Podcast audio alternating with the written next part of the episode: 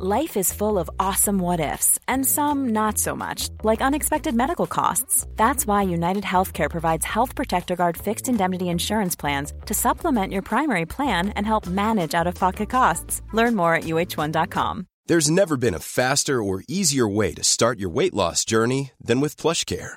PlushCare accepts most insurance plans and gives you online access to board-certified physicians who can prescribe FDA-approved weight loss medications like Wegovy and Zepbound for those who qualify. Take charge of your health and speak with a board-certified physician about a weight loss plan that's right for you. Get started today at plushcare.com slash weight loss. That's plushcare.com slash weight loss. plushcare.com slash weight loss. You're very welcome to Thursday afternoon's late lunch on LMFM radio. I'm getting straight to business today because I think my first guest is setting a new record with us on the show because she's been here in the past to talk about hot yoga, CPR, fitness, her juices, and she's back on an entirely different angle today. Laura Armada, it's great to see you again. Hi, Jerry. How are you? really good.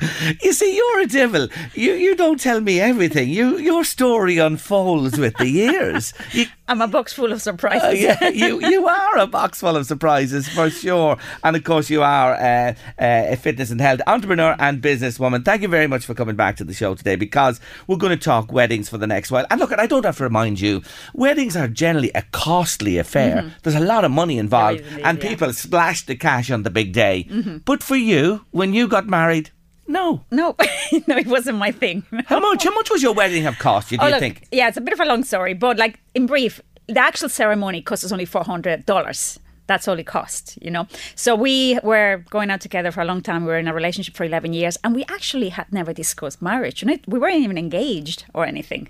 We were just living. I had never brought it up. Uh, as you know, I'm from Spain. Yes. And even though we are not that far, Spain from Ireland, the cultures are very different, the families are very different. And for me, the whole thought of having to bring my family over here, it just it wasn't happening. It just wasn't happening. You know, it was would have been too much stress. So we never even discussed it. We never even thought about it. So yourself and Mark just ambled along. Just went along. Yeah, we get on great. I don't see any difference nowadays between being married and not married. You're cohabiting. It's pretty Yes. much the same. So it wasn't that big of a deal. But here's the thing: what year did you come to Ireland? I came in 1998. Okay, and from Barcelona to Ireland. Yeah. What, tell us again. What brought you here? I came as an au pair. That was it. Yeah, that was a very horrific experience. Was it? Yeah, Oh, but. I had been to Ireland before as a student in the summer. Yes. I knew how lovely Irish people were, and that's the reason why I decided to stay. You know, Okay. I had the most amazing family up in Rathfarnham, and I knew how amazing and how um, welcoming Irish people are, and that's the reason why I didn't get a flight back home to Barcelona. So I ended up ended up yeah staying in Drogheda and got a job and then I got another job and then got to like I didn't know anybody in the town when I came absolutely not a single person so yeah and 25 years later can't get rid of me you are one of the most well-known people in this town. How did you meet Mark, or where did that happen? he I was renting a house in in Drogheda. I renting a room like a lot of peop uh, young people do, and he happened to be a friend of the girl I was renting of, and there was a little house party as people do uh, at, around that um, when they're young, and I met him there. And that was it. The rest is it. history. The rest is history. Off it went from there. Yeah. So 11 years and no talk of marriage or anything. No. Had you any children No, during no, those? no, li- no, nothing no, at all. no. Children, nothing like that. Just the two of you. So you were free and easy. Yeah. You could have gone your own ways if you wanted to. Exactly. to. So what happened then? Why did you get married? Tell us the story. We are Mark is a very bad flyer. He just doesn't like flying, and we had booked uh, flights, very fancy flights, to go to the Caribbean. And we have an amazing offer that if you were flying on a Wednesday from Manchester, you could get first class for very, very reasonable. So we booked them. I was thinking maybe just make out of an occasion. We booked them in April, and then was coming closer to the time. I was thinking maybe the whole fact that such a big event, we have never been in first class before. Uh, we could make an event out of it. So we just casually said it. Maybe we could get married. So we go, okay, As you do. let's see, is it possible? Because this was literally seven days before our flight. so I just contact the hotel, and the hotel said, goes, yeah, if it's only two of you, you don't need much. You can, we can do all the paperwork for you. So we decided, okay, let's get married. Laura, I'm getting shivers on my down my I spine don't know here. why people get shivers. Like, Seven days. Dress, rings, all that type of stuff. What did you do? well, so it was very again everything very easy, and I think it was meant to happen that way. So dress, I found a sale dress downtown. It was very funny because the lady, I went into the shop and the door was locked. And I couldn't understand why I couldn't get into the bridal shop. I didn't realize in Ireland you have to make appointments. In Spain, you just walk into the shop, you know? So I was expecting just like going to buy any shop. No, and poor lady, she had a heart attack. she told me, she asked me, she goes, when is your, when is your wedding? And it says, August. She goes, August 2009. And I said, no, August like next week. Well, she had the heart attack that I didn't have. But But she was lovely. She let me in. Yes. goes, look, we have a sale rack. We see what we can do. And there was one that fit my size, and we just bought it, and that's it. it was there. It was meant to be. It meant was, be. for you. Yeah. Mm-hmm. Exactly. You see the way things fall into Yeah. place. What about the rings? Rings, yeah, we bought rings for me up in Drogheda in Fields, and because it was short, short notice, my big hands, we couldn't get one for him. So we just go, we arrived there. We found a street artist and made one out of wood from a coconut. and we never got another one, so Mark's wedding ring still a wooden ring. It's the same one. You never went for the metal one afterwards. And he has it. He has it, yes. Yeah, he doesn't wear it. He just right, doesn't yeah, like wearing course. jewellery. But Yeah, yeah, yeah, he still has it, yeah. Mhm. Isn't that something else? So not you are a cool customer. Well, you I know, are you cool. know, uh, do you know what happened over the years in the classes? I've seen so many brides and the stress that literally for about a year before between Hmm. organizing everything, and as much as they're because the weddings over here are amazing and they look beautiful, a lot of them. I, I saw the stress that they were going through, and it just I don't like doing stress. Yeah. I just I think there's enough stress in life having to br- bring more stress onto Yes. yourself. So yeah, I'm very laid back, and the main thing is my parents at home they were okay with it. You know what I mean? They knew. it. Mark's family didn't find out until after. yeah, it was just funny. He rang his mum, lovely mom, and on the day his mom getting married today, she didn't believe him. She thought it was a wind up, did she? Fantastic. But listen, there is a there's another aspect to this. You know, did he actually propose to you? on the plane, yeah. You see, I, I was thinking because we weren't engaged, so we need we Thirty had- feet. Well, yeah. So we had to get engaged before. So I, in my head, was going to happen at the beach that night, like lovely walk in the beach and everything. Nope, on the plane. On the plane. And What happened? What happened? I You're on the plane. How did this happen? Well, I was trying to make the most of being first class. You know what Yeah. I mean? So pajamas, duvet, watching movies, give me all the goodies you can give me. You know. And the air hostess came over and says, "Your boyfriend wants you to join at the bar. It's a little bar at the front." Hmm. I was. I don't drink. So to me, alcohol means nothing. So no, I was having none of it. So she tried again and tried a third time, and not for one second did it cross my mind that he wanted to propose. Yeah. So eventually, she's the air hostess says, "Look, she's not budging from from the seat. She's not getting up." so he just grabbed the earphone. The air hostess suggested it, and in front of the whole place, yeah, he proposed. Yeah. The whole flight heard the proposal from Mark to you. Oh my, he's a. Ro- It was funny. You He's a romantic man. it's very funny. I think it's very funny. Isn't that brilliant? it's quite unique. I'd say there's very few people have had a proposal up there, 30,000 plus feet in the air, and everyone on the plane knows, and it happens in a live situation. And did you get up then and go to Obviously, oh, yeah. up then and hightailed it up? And Yeah, yeah. you said yeah. yes, Yeah, of course you. Mm. did. What a wonderful story that is. Wow. and then when you land, you know, you said you'd rung ahead and they say Yeah. they can look after everything for you. Did it run like clockwork, smooth? very laid back. Caribbean is very laid back. Yeah. Everything about it. There was no stress from anybody. Like absolutely nobody. So yeah, we just arrived. We had seven days there before the actual ceremony. We signed all the papers we had to sign, organized the flowers, they picked everything for me, and then the hotel manager gave me away. That's it. we had a little bonfire at the beach and our dinner there, the two of us, and it was deadly. This is just fantastic. And you didn't have all the arrangements to make, all the financial headaches that go with it, all the, the politics that go Yeah. on with families, and you're trying to marry two countries, Exactly. Spain and Ireland and together. Bear in mind, nobody in my family speaks English, and nobody in my family speaks Spanish. Could you imagine? Could you imagine that? I will have to be a translator for the day. the stress of that alone have been mental. You know? what a wonderful But story. say, it's not for everybody. Like No, as I said, like no, I have I- uh, loads of my customers at the moment have got married this year, and the weddings are beautiful. They're amazing, and at the end of the day, it's what makes it- each one happy. You Mm. know, like some people want that big wedding, and I say go for it. I just never wanted that. That was never one of my dreams. but it was perfect. Like it, It worked. It solved so many problems. You know what I mean? Potential problems that you didn't have, or any worries or cares about that. Now I have to ask you this: when you came back home, Yeah. and Mark only told his mammy and, on the day, and you had let know uh, Yeah. uh, folks back in, in Barcelona as well. Did you have anything subsequently? Did you have never, Never, anything? nothing, no, you know the no. way some people do this Yeah. and then have a party. Yeah. No. Again, I will have to bring the family over. It's just no. so we just we never talked about it. We, may have it maybe down the line at some point. That can still happen. Never you see, know. it took you 15 11 years years, later. and you know, yeah, so many years. Don't write it off. There's still a possibility that this could happen. Yeah. But th- w- I'm sure they were thrilled for both. You sure you, Oh, they yeah. knew you were together forever. Mm-hmm. anyway. Like, and then that this just was the glue that that made sure that you would Yeah. never ever separate. Isn't that fantastic?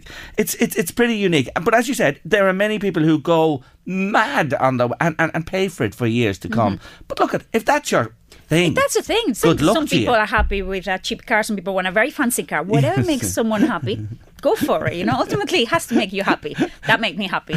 I'm not. I'm, I don't like big fuss. I don't like things like that. So Did you have a wedding cake? Something I meant to Did mention. have? Yeah, there was a cake actually. There was like they supplied cake, photographer, flowers, makeup, hair.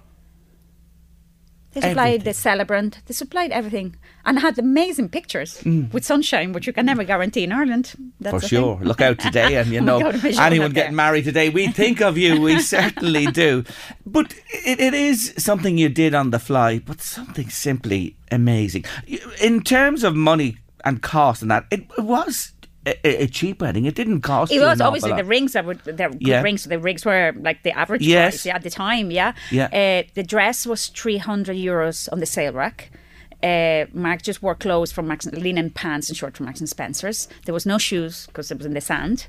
Um, and then the, the ceremony itself was four hundred dollars, uh, American dollars. Yeah, so uh, No shoes. yeah, I can't. I can't walk on high heels. You don't know that.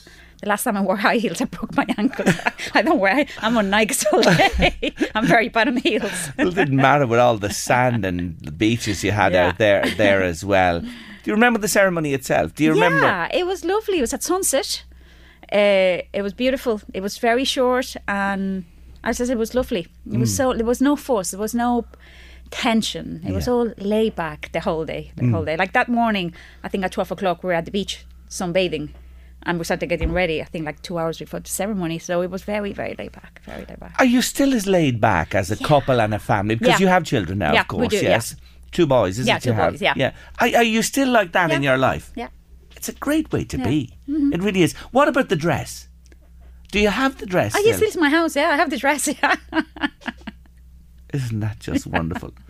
And you know, w- w- when you reflect on you know all the years that have gone by, how you met him, the eleven years, this story, and everything, it's been a a fabulous life. It's been a journey. It? it? been a journey. I mean, you know, I woke up when I was 12. This is a mad story. And I told my mum, Mum, when I'm 18, I'm going over to Ireland. My mum looked at me and she laughed. And she opened an atlas because we had no internet back then. And she said, Where's Ireland? And I pointed at Iceland. So I didn't even know where Ireland was. yeah. Yeah, I finished my Leaving Cert in Spain. And seven days later, I was here. So I don't know why I got it in my head that I was coming to Ireland, and now you can't get rid of me.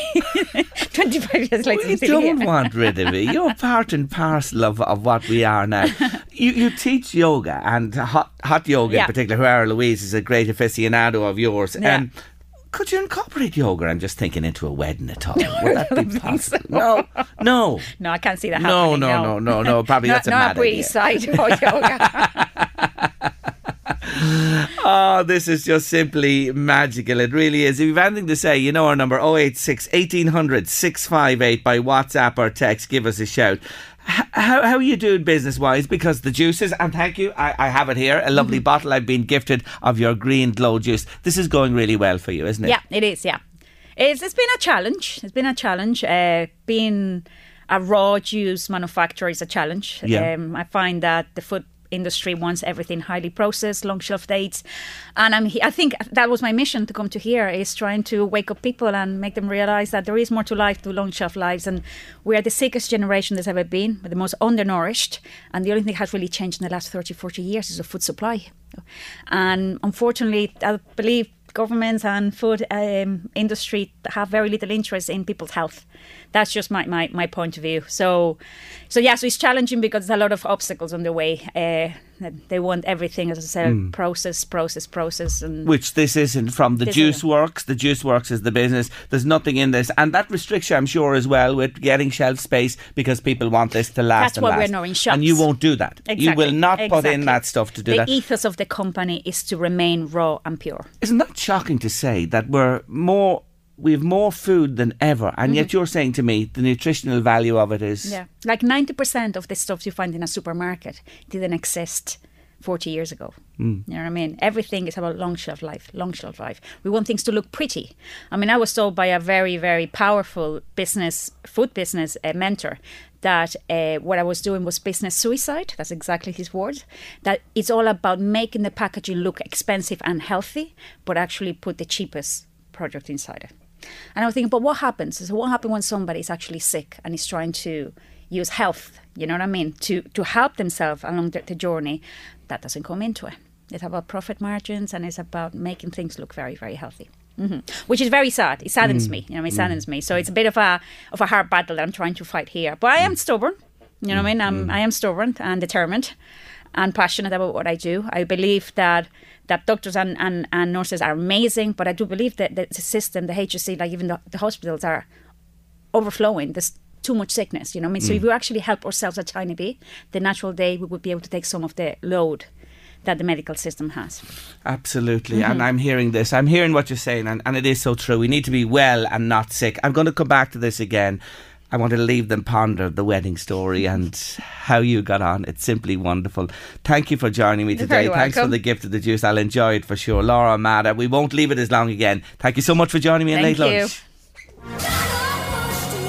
T'Pau and China in your hand on your late lunch this Thursday afternoon. Did you see that, Louise? Three people are to be prosecuted in connection with the singing of a song which contained offensive lyrics about the murder of Michaela McAreavey. That news just breaking in the last half hour. So do you Oh, remember that's that good. video? That Yeah. oh, it's it was shocking. Sickening.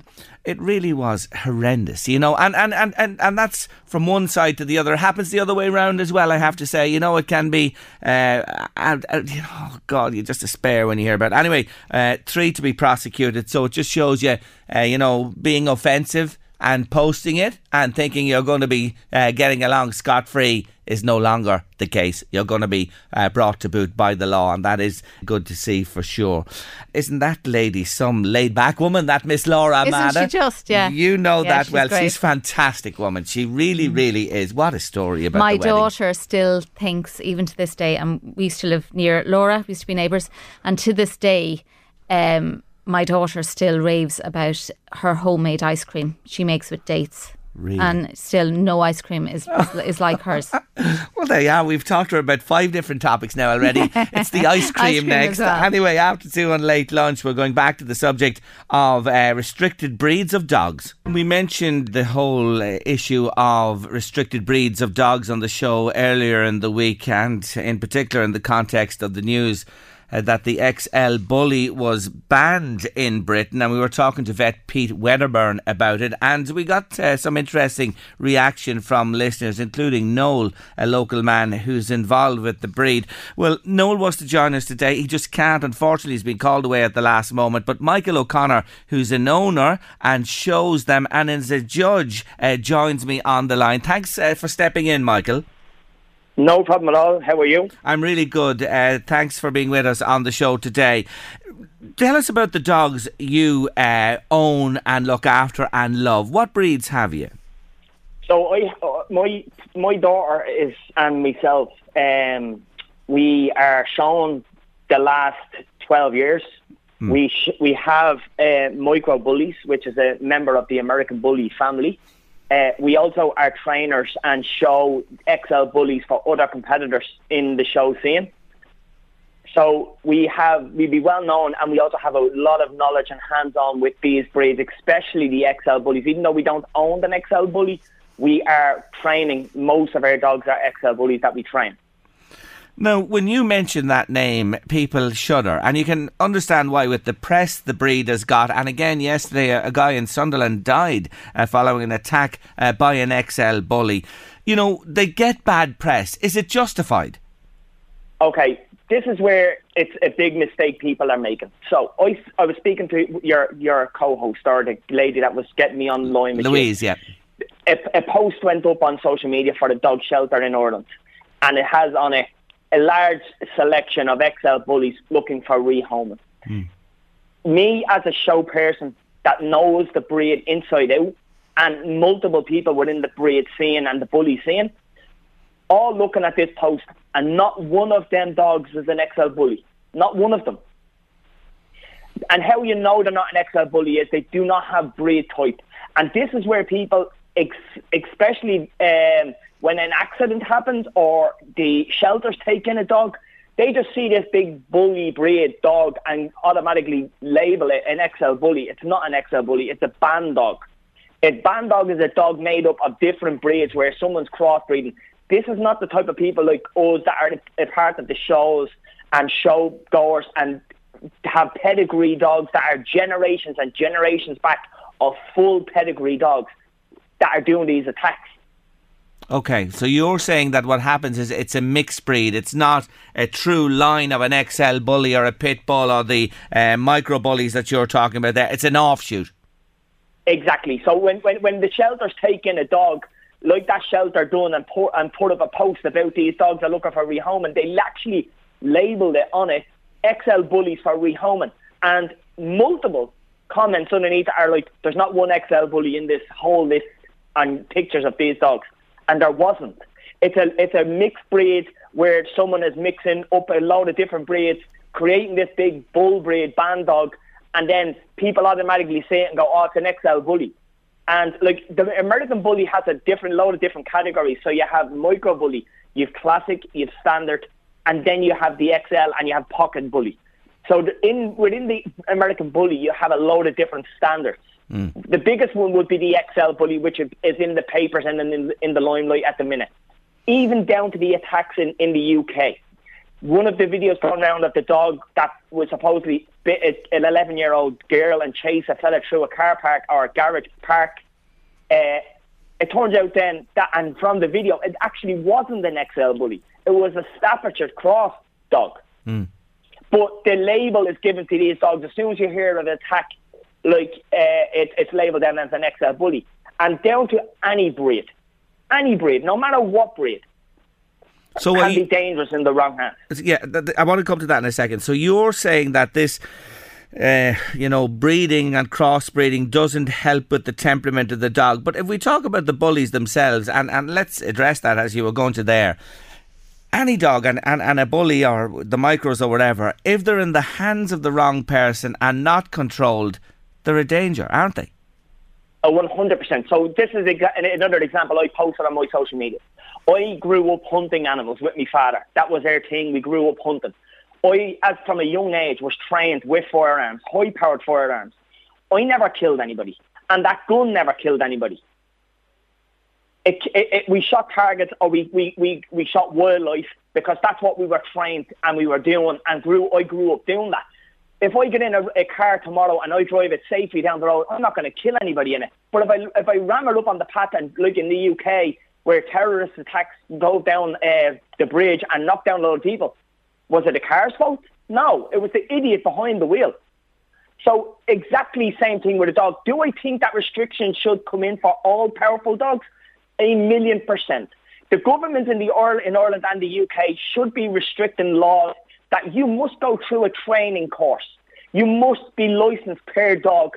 That that dog has gone through some uh, training with you as the owner. It's licensed to you. Then the microchip is licensed to you to that license. If I end up selling that dog or passing that dog on to somebody, it's up to me. Look, I'm selling a car. If I sell that dog, I have to make sure that paperwork is transferred into the new owner's name because if that dog gets out and injures a child, a dog, another person, or anybody, or gets a smack of a car for that reason, well, then I'm still liable for that. So it's in my interest to have it out of my name and in the new owner's name. Uh, but the government's doing these banned breeds and banned lists and etc. It makes no sense because a dog is not the problem. It's human error. I, I, like what you're saying because Pete Wedderburn, the vet, well known, you know him yourself, uh, was against the banning as well. He said it makes no sense. And he went down the line, you went there, and he cited the example of Spain and Germany, where that system you're talking about is in place. And in fact, he was saying that uh, certain breeds have to have insurance as well, which is another little add on. But you would welcome that. And you, you really believe the law needs to to reflect what you've just said there here, and it's not at the moment. Is that what you're telling me? Absolutely. I think I think what's wrong is though again. Listen, every every community and every sort, everything has good and bad in them. If you come, uh, which the ISPCA came to a show in in, in Ireland there three weeks ago, he was there and welcomed, and there was no problems. The dogs, you have to remember, when a dog is in a competition and it's a home that's being shown in, it's in, it's in incredible condition. It's it's it's conditions, food, it's walked, it's groomed. Then you have these type of dogs like we're talking about that idiot backyard breeders are breeding and creating these dogs that are not pedigree dogs and then are labelled as an XL bully and that has given us as a community a bad name. So if that license, if it, if it, if it's licensed and looked after correctly, where people have to go through the right training, this will try and reduce these issues happening. Instead of just targeting them and banning them in the UK mainly, like Ireland is not banning them. They're, they're and it, like the American Bully was always on the restricted list. It just wasn't named on it because the American Bully is a breed that's around 15, eh, 20 years that was crossbred and made up. And it specifically says in the restricted list that any dogs made up of the pit bull terrier, etc., is also on the ban list. So we all know that, and that's not the problem. The problem is that it's us people that have these good dogs are being labelled that these attacks are from air breed when it's not from air breed. Let me just read some comment that's coming to me at the moment, uh, Michael. 086 1800 658. If you have anything to say about what we're talking about today, or if you've ever been uh, in an incident with a dog, any type of dog at all, we'd love to hear from you. 086 1800 658. A listener there sends us in a picture of uh, their finger. I have a screw in my finger after after a pit bull attacked my dog and bit my finger when I tried to intervene. I'm lucky to still have the finger. Two young people were taking the dog for a walk, not paying any attention to the dog, and it wasn't restrained. They're the people you're talking about, aren't you? That shouldn't have that dog. A hundred percent. So I personally think nobody under the age of 16 or so should uh, be allowed out or own these dogs alone. Because at the end of the day, they haven't gone through training. But if they've, like for example, if I'm walking down the road tomorrow and I see two dogs attacking each other, or I see a dog attacking a human, yeah, I'm tra- I know from knowledge and training that how I can get that dog off the dog or off a person. So if a person is owning a dog, they should go through training, knowing what to do with the breed. That is from any dog. I'm not saying about American bullies. I'm talking about any dog over a certain weight. Mm. It should be a, a, legislation where you have to go through training, me included. If if the government made out a law tomorrow and said, well, uh, Michael O'Connor, I'm, I have no certification for training, but I'm knowledgeable trained, and my knowledge of around these breeds of 12 and 14 years is knowledgeable more so. But if they come out and said, well, you need to go through this training, Michael, and be licensed the first thing I'm going to do is put me and my daughter through it so that we can also pass on knowledge to newbies coming into the scene that this is what you need to do. Mm. Um, I, I, it's flying into me here from people. I'll just get to a couple more of them. You're missing the point. No, we're not missing the point. I have to say this, and, and thanks for getting in touch with us. This listener says it's not the good dog owners are the problem. It's down to people walking around towns with no muzzle, no high strength leads. What law has ever worked in Ireland or been enforced? Drinking, uh, drink driving, dog license, dog fouling, car insurance. Nothing is enforced, says a listener, and that's a good point as well, Michael. Yeah. But so let's spin this around here. So I'm a good owner of, a, of a, an American bully, and I'm walking. This has happened, and there's there's video proof of this on social media. You're walking down a park, or you're walking down the road. Nine times out of ten, it's a Bichon, it's a Pomeranian, it's a Yorkshire Terrier, it's a Jack Russell that comes out without a lead because the owners think they're great little dogs, and they cause more attacks than any other breed. All these dogs that people are walking around the park with them, really nobody should be allowed to walk a dog off a lead in a park mm. because Anybody could be walking a dog and get attacked by the dog attacking another dog. And then the first thing the owner does, two Bichons could be fighting. The first thing the owners are going to do is put their hands in to try and get them off, and one of them gets bitten. Yeah. This is the thing where nobody should be allowed a dog off a lead in a park unless it's in an area specifically for dogs off lead. Mm. But even in that, there still could be an, ish, an incident happen where two, a dog will attack another dog. They're dogs. This, these are animals. And humans need to realise this also. Stop humanising dogs. A dog is an animal. You need to be the, the, the higher tier in the family and you need to dictate and make sure that that dog knows you're in control at all time. And that goes from American bullies down to a Bichon Frise. I couldn't agree with you more. I was reared with dogs. My father was a great canine man, different breeds like yourself. We hunted on that as well, and I understand what you're saying. If he were alive today, Lord have mercy on him, he'd be horrified by the way uh, people treat dogs. They are different. They are a different creature altogether. That's a point so well made. And I understand yeah. people love dogs as well, and they want them close to them and that. I'm not saying that, but you make a very, very good point there. Listen, Michael, I have to leave it there for today. I'm getting plenty more comment. I'm sure I'll be back to you down the road. It's been great chatting to you today. Thanks so much Anytime. for standing Thank in. Thank you very much. Take care of yourself, Thank Michael. You. Bye bye. Bye bye. That's Michael O'Connor there, who owns, shows, and judges uh, the uh, pit bulls. Alice was on to say, Jerry, I'm enjoying the show. I just want to make a comment on what you're talking about. I think humans are the problem, human error. Owners are not taking responsibility for their pets. I see an owner of a Rottweiler, I know this, Jerry, in a 6 by 4 cage. Why wouldn't that dog be aggressive? Also, small gardens having huge dogs restricted is not on. It shouldn't be allowed, says Alice. Thank you indeed for your comments to the show today. Keep them coming. 086 1800 658 by WhatsApp or text. After the break, Drogheda United fans are banned.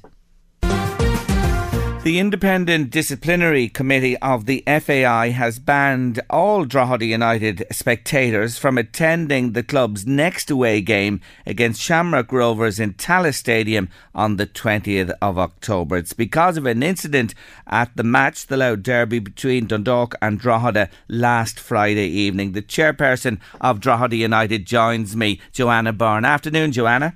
Afternoon, Jerry. Good afternoon to all your listeners. Thank you for taking our call today. Um, has, did this come as a bolt from the blue for you? Um, yes, in short, it did. Um, the severity of the sanctions was a bit of a shock to us now. Being honest, we were expecting some sort of repercussions. Um, we were aware that there was some incidents at the match last Friday night, which we actually intervened ourselves in um, throughout the match to try and curtail some of the behaviour from people in the, the section where the United supporters were. Um, so we were expecting some sort of a sanction, but the severity of this was a little bit of a shock to us. So what happened was a match official was uh, struck by a pyrotechnic, which is absolutely unacceptable. And look at, I go to the home games and I see them. They like the flares or the pyrotechnics go off with the home fans when it's in Drogheda and the away supporters as well. And I know you've tried to curtail it as a club by appealing to them, and away clubs and other clubs have as well. It, it doesn't seem to work. It falls on, on deaf ears. But that is a serious incident. You accept that? Yeah, hundred percent accepted. And we, as a club, myself as chair, and, and the board, we don't condone any of this antics in any way, shape, or form. For any official linesman, referee, player, for anybody on, on that pitch with their back to a crowd and, and to be in fear of something coming and hitting hit, hitting them from behind, uh, it, it's it's no place for anybody to be and, and feeling that fear. So we 100% accept um, that, that it's bang out of order. And I have made an appeal to the FAI for the ban, and I haven't made the appeal um, on the basis of we're not accepting what happened. I've made the appeal on the basis of not everybody should be um, sanctioned for the actions of a small minority of people. I think that's a, a, fair point. You know, like there are the vast majority of people go along uh, to support their team and do it from uh, a goodness point of view and from yeah. their hearts, and a, a small minority on uh, they have they're there in all clubs uh, cause incidents and are responsible for incidents like this. Um, it, will be it'll be shocking if, if, no one can go. You know, you've you've made yeah, the well, you know it, it'll be very disappointing, Jerry. And this season in particular, we're seeing unprecedented amounts of demand for tickets for the match. There's been several matches this season. We've had to turn people away from United Park due to it being sold out and at full capacity. And nobody wants to hamper um, that level of support in any way, shape, or form. I don't want to see that done to our fans. Um, but this is an increasing problem around the league. It's not just unique to United. It's, it's every club is suffering with this. And it is perhaps um, an air of caution or a warning to those who are partaking in this unsavoury behaviour that it is going to affect everybody and themselves included. They won't be allowed into the match, but there's people who are going to matches with their children, with with their family, um, with their parents, you know, bringing their elderly parents, something they've done all their life. And all of these people are going to suffer as a result of this if this ban is upheld. Um, the, the culprits, Drogheda's ultras are fantastic, and I know there was a time yeah, they weren't yeah. allowed into United Park, yeah. and, and it was shocking because the place was just dead. And it's wonderful; they create a great atmosphere, they encourage the team, and, and they're to be welcomed. But there's a, a number in it. There's a number in it that probably need to be weighed out. Can you do that? Can you identify these people? Will they be ba- will they be banned from matches? Planning for your next trip. Elevate your travel style with Quince. Quince has all the jet setting essentials you'll want for your next getaway, like European linen, premium luggage options, buttery soft Italian leather bags, and so much more. And it's all priced at 50 to 80% less than similar brands. Plus, Quince only works with factories that use safe and ethical manufacturing practices. Pack your bags with high-quality essentials you'll be wearing for vacations to come with Quince. Go to quince.com slash trip for free shipping and 365-day returns. Um, we've actually banned three supporters um, on short-term bans since the start of the season. What I what I want to be very clear on is I, I'm very fond of our ultras, and the majority of our ultras will work with the club and and have regular meetings with the club, and they are completely clear in the fact that nothing is to go on the pitch and nobody is to go on the pitch, and that's what this sanction is for. It's for a missile going onto the pitch and and happen to hit hit a linesman there is an element of, I wouldn't even call them supporters, Jerry, there's an element of people who come out for the big matches, for the contentious matches, the, the derby matches with Dundalk is the main one, but there's other ones like Rovers and Bohs, and they're feeding into this, I, I don't want to call it hooliganism, but this this mantra that's developing in, in, in regards to you know, displays at footballs, um, you know, the bravado that comes with it, all this kind of stuff. There's an element of people who are coming out just for them big matches. And what they're doing is they're actually tarnishing the name of some of our ultras. Um, you know, they're bringing down that rapport that the ultras are trying to build with the fans. They're ruining that trust that there is between regular supporters and the ultras. And I don't want that to happen. I don't want our fans to be divided we're at a very exciting time in Drogheda United. There's a lot of great things going on. The team is performing very well, and I, I, I want our fans to remain united. So what we need to do as a club is we need to wheedle out um, these people who aren't supporters of the club, who don't care about the consequences that the club receives or that the fans get sanctioned with, and we need to try and work hard to wheedle them out. We've done a bit of work of it. We've made plenty of progress this season, but there's obviously still some more to do. So there is another element you say infiltrating that you want to yeah. uh, get to uh, and sort out. Are you hopeful? What, what what's your feeling? You you've lodged the appeal. Will there be uh, claret and blue colours in Tallaght Stadium um, on the um, twentieth?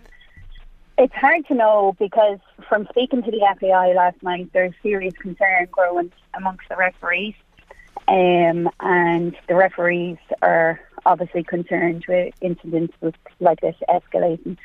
So I think that's where the severity of the ban emanated from in its origin, and I understand that and I respect that.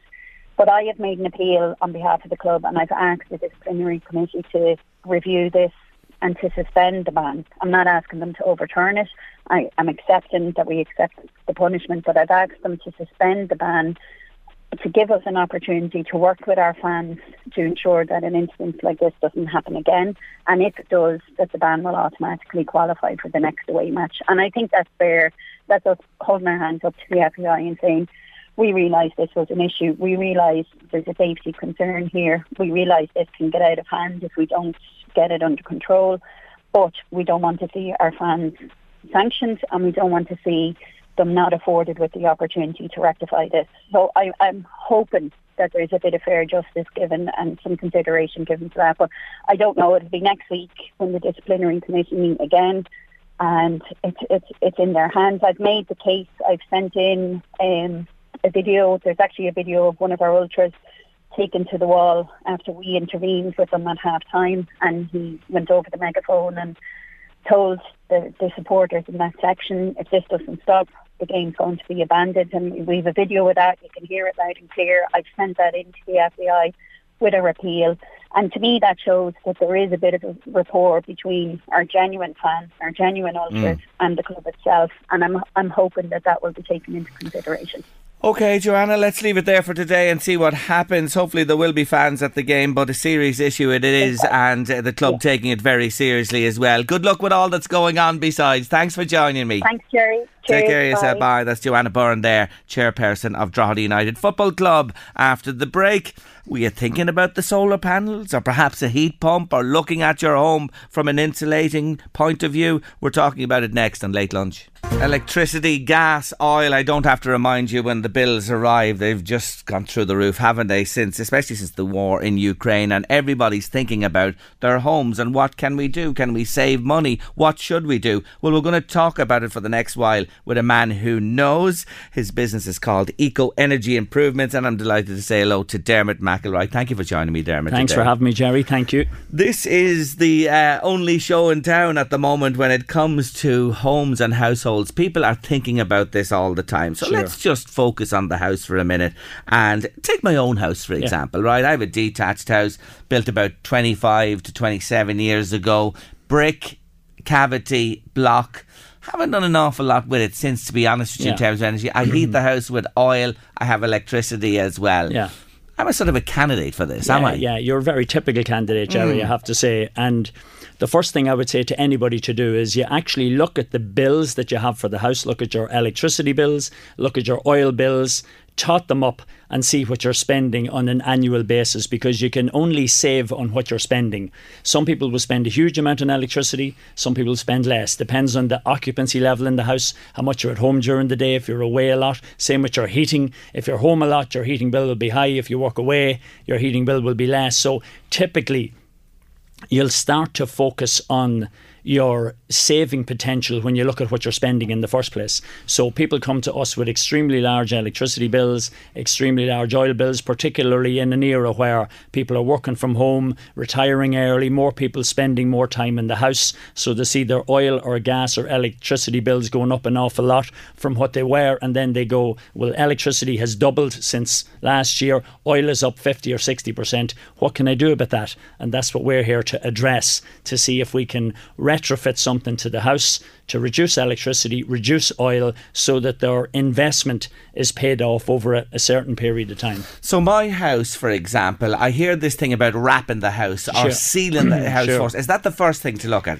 Yeah, well, uh, wrapping typically uh, relates to external insulation, yes. and uh, uh which is quite expensive to do. It's a worthwhile exercise, but it would be a lot more expensive typically than pumping your cavity, okay. which is maybe a fraction of the cost. It mightn't just yield the best savings, but pound for pound, it's the first thing I'd look at actually. So pump you're, you're really looking at the shell of the house what can i do to reduce the heat loss of the house yes. per se pumping your cavity is probably the best bang for buck you'll get in any house before you look at panels or heat pumps or any of the other items and the attic needs insulating too. I'd, Same I'd, thing. I'd take me me joist in my attic. Mm-hmm. I'd lay out more rock wool or fiberglass, or better again, I'd have the rafters. That's the timbers that go up, sprayed with insulation. That's a really, really, really good thing to do, and that stops the heat leaving in the first place. So the more you reduce the heat loss, the more you're reducing your bills anyway. And then when you've done that then you look at step two and three. What about windows? Because that's a big thing. You know, I have double glazing. Yeah. Should, do you need to look at windows in the context I, I, of this as well? I, I certainly windows that are typically ten years old or more would have an awful lot more heat loss than windows that they fit today. Most windows today are triple glazed rather than double glazed. And certainly, if you have a house with a lot of glass, and most new houses have huge sliding doors at the back, large windows for natural light, the sort of Dermot Bannon type of houses where natural light is everything. And, uh, you know, if, if you have large windows that are quite old, even though they're expensive to replace, I'd also look at that as a as a Okay. next step. Now, come back to the house. We've sealed the house in whatever way we can the attic, the rafters, and everything. We've done that. So let's look at the oil first. I have Okay. a, a Grant oil burner at the minute. I only replaced it a few years ago. Sure. It's tipping along, get me a few fills a year. To go to heat pump. Okay, so first thing we say is how much you're spending on oil, Jerry. Are you uh, will one, one fill of oil do you in a year, No. or is the oil man calling three or four times a Well, year? Well, he called two, maybe three, you know. Three, okay. So if he's three times calling and you're spending maybe two, two and a half, three grand on oil a year, I would certainly look at a heat pump as an option. Okay. So what a heat pump a heat pump is a system that runs on electricity. So you get rid of your fossil fuel for a start. And typically in a house that has radiators, it runs a, a lower level heat through your radiators quite constantly during the heating season. So your radiators, if you fit a heat pump, will run at sort of 30 or 40 degrees constantly throughout the day. So there's a nice steady background heat there all the time. And that sort of uh, heat provision suits somebody who's working from home or has a new baby or just retired or for whatever reason is in the house quite a lot. So I would say to anybody, if you like the idea of a warm, a house that's kept warm, or a constant background heat in your house all the time, a heat pump is a great idea. They are relatively expensive to fit. A typical retrofit of a heat pump is anywhere from ten to fifteen thousand euros. So they're expensive to fit as opposed to just replacing a boiler. But you have a grant of six and a half thousand euros from SEAI towards that. And now you've got a house that's gone away from a fossil fuel, which for a lot of people is ticking a green agenda and a save the planet box rather than just uh, getting rid of your oil boiler. And to make up the difference, uh, the financial institutions across the board, your credit union, your banks, and that, are into these green loans. For sure. The- Every single credit union, the credit unions are nearly leading this agenda at the minute, but every major bank and every credit union is offering fantastically low rated green loans payable over three, five, or seven years to cover the, the, the, the cost of that outlay. So typically for most people, what they'll save on uh, their oil will virtually pay for the repayment of the loan. It's it's that straightforward. Well, that's really interesting to hear. Now, solar panels, electricity, generating your Yeah, own. So that's the sure. next That's step. That's the now. next step. So in a, in the dream scenario, Yes, this is what we're talking about, the dream. The, dream scenario, as we mentioned earlier, is that you take out your boiler, you fit a heat pump, which now runs on electricity and increases your electricity bill. Whereas solar panels generate electricity, so you're now effectively generating power to run your heating and hot water system and contribute towards your light and your TV and your telly and your toaster and all that sort of stuff. So solar panel technology has evolved and improved that much over the last three, four, five years that for most people it's nearly a no brainer if they have enough roof space to fit. It really is.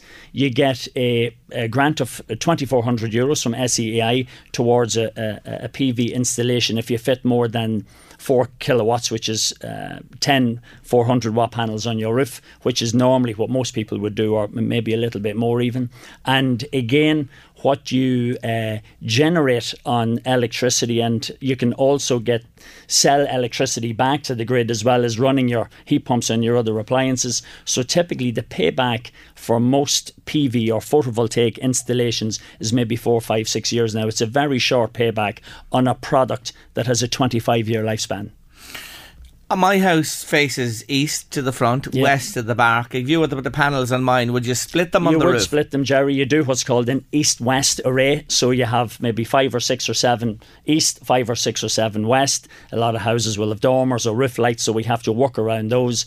Uh, if so, if you're not south-facing, you just go east-west. It's that simple.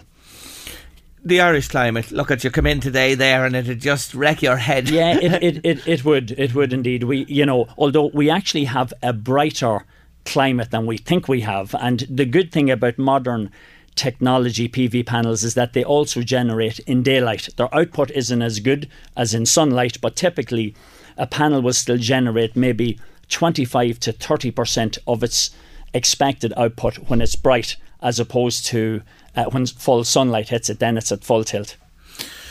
That's the dream Yeah. for everybody. And I suppose people listening to us today say, well, maybe I can't do the whole lot. I can Yeah. do, we've mentioned three, you know, sealing the house, uh, replacing the oil, and uh, the solar panels. Sure. If you had a Yeah. choice, what would you do immediately? If you could say, I want to do this in stages. I, I, the first stage and the cheapest thing to do is pump cavities, insulate your cavities, and get into your attic. Most people think they have a well insulated attic when they don't. The standard building regulations now call for 300 mil of fiberglass or rock wool between your ceiling joist. You could do that yourself. You could go down to a DIY shop and do it, and it's actually, that's actually the cheapest way to do it. And it's not necessarily a, a difficult thing to do. Getting a professional in to spray your roof is more expensive, but it is if you're going to be in the house a long period of time, yeah. it's a really, really worthwhile thing to do. Mm. I have to say. So that's your that's your low hanging fruit.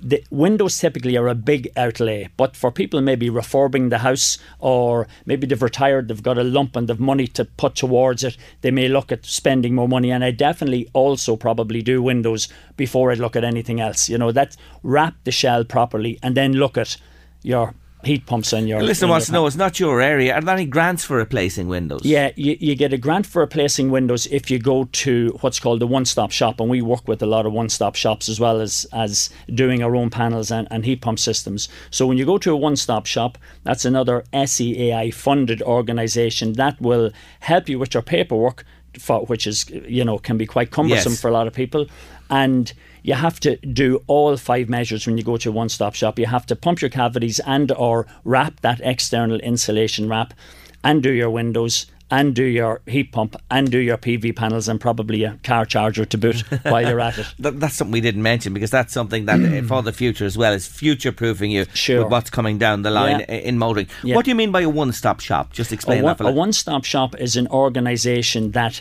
uh, you go to if you're g- going the whole hog in your house. You're not just doing an individual measure.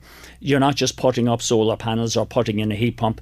You're probably going to have maybe anywhere from a 67 sh- to 100k outlay uh, on your house. So let's say you've just bought a 80s bungalow and you're going to do quite a large job on it in terms of uh, energy improvements and you tell them what you're doing they will carry out the work uh, they will do all the SEAI paperwork. They'll sort the grants out for you. They will arrange for the tradesmen to do the job. They'll certify everything. And you actually, when you go to a one stop shop, your grants are topped up even further. So if you get six and a half thousand for a heat pump individually, if you go to a one stop shop, you get eight and a half thousand for argument's sake.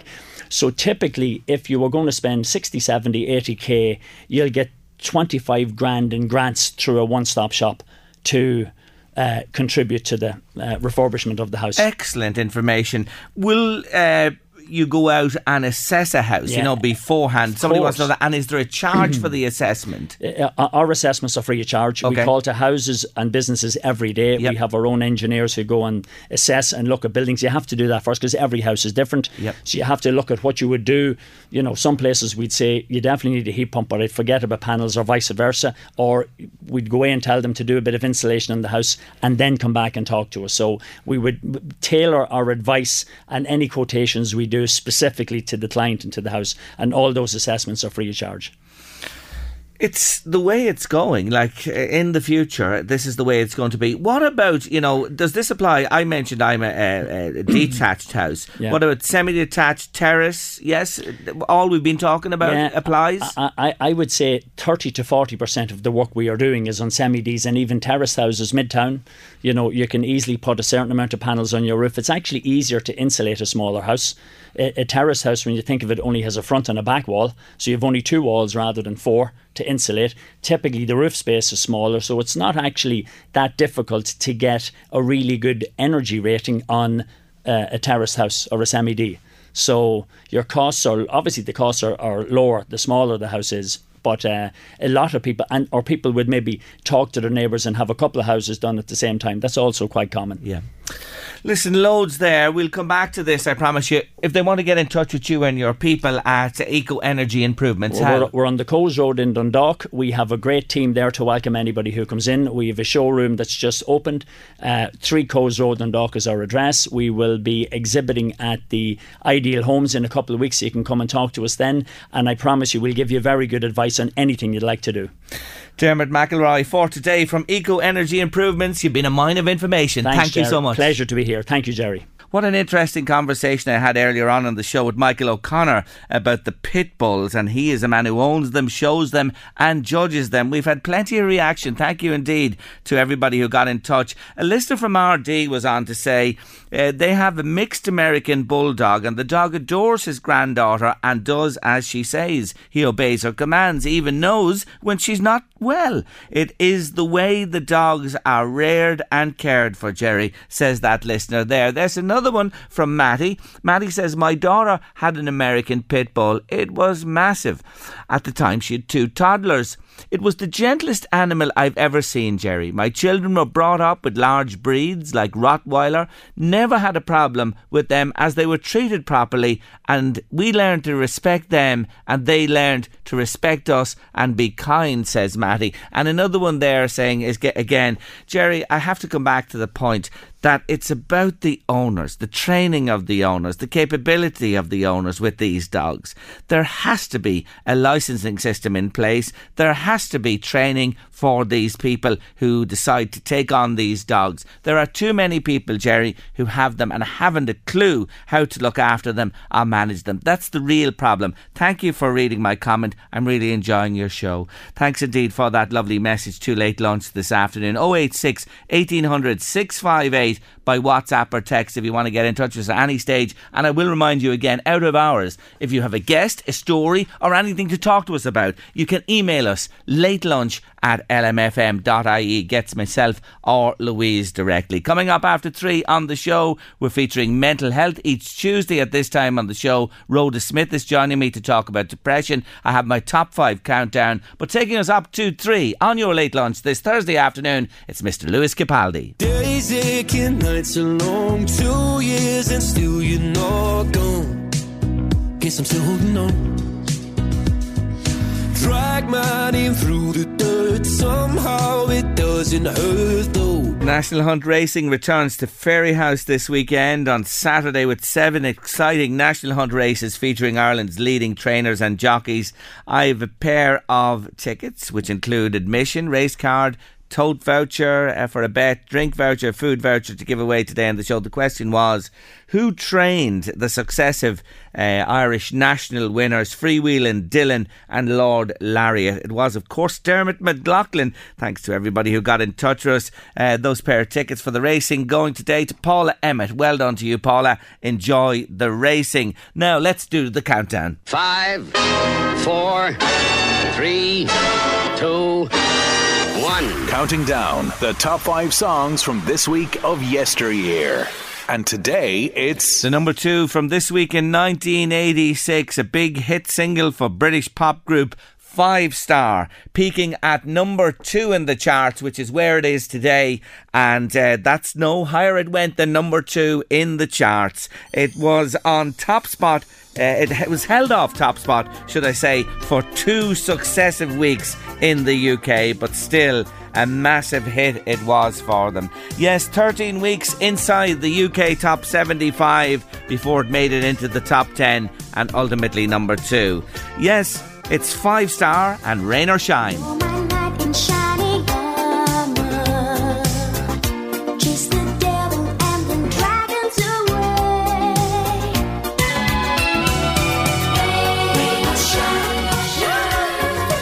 Certainly rain all the way today. I don't know why they're singing about shine.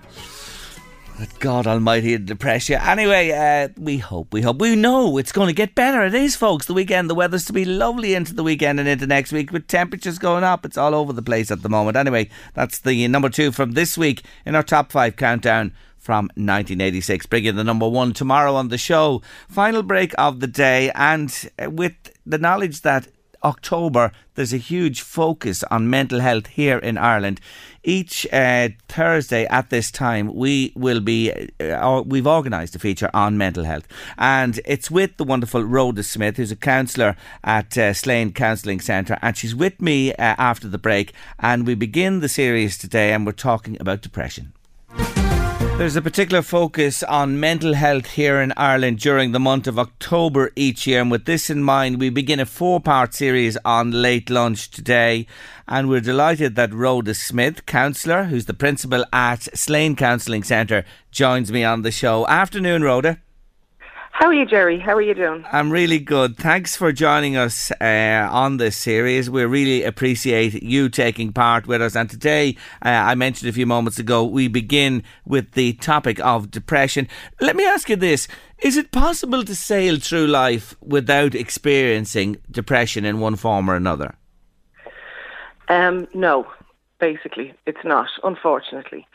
Um, it's impossible to kind of not be affected mentally by situations and circumstances, just like we are physically by situations and circumstances. So everybody will experience depression in their lives at some stage. And some cope. Is that is it is that a fact that some people are able to, others struggle, and others really struggle? Would that sum it up? Absolutely. There's many factors that will sort of affect how we cope, our own resilience, the support systems that we might or might not have around us, people that are support who spend a lot of their time alone versus people that are around other people. So some people will have better resources and lifestyle and well-being and these are the people that will do better. But even the people that have all the ingredients well can still be sort of the rug can come from underneath their feet and that's the illness of depression that can hit people out of nowhere. And it can be really confusing where this came from but like any illness be it physical or mental we're all um, able to get them. Now no one immune and that's good to hear and you never know when it comes your way. In what manner or what underpins this? You know what i'm saying? Where can depression come from? What leads to it so I really there's there's two main ways. So one is life and the things that life throws at you. So we could have many, many stresses going on. We could have difficulty in relationships. We could have difficulty with jobs, um, bereavement. When we have a number of these things hit us at the one time, and we've all experienced aspects of that that it can be hard to stay mentally well when we're having so many challenges. So one way that people can experience depression really is about when there's accumulation of life's challenges that really pull us down. The other way is that illness of depression. And I've often in practice had someone come in very confused and upset and, and stressed and worried about where this came from. The family is good, the job is good, all the ingredients for a happy life is there, but they really don't feel it. And that's when it's the illness of depression that can just come and grab us. What are the symptoms? How do we recognise this if, if we're not fully aware or not sure ourselves? Yeah, and, and knowing the symptoms is, is so important because we can intervene and we can assist in our well-being to feel better.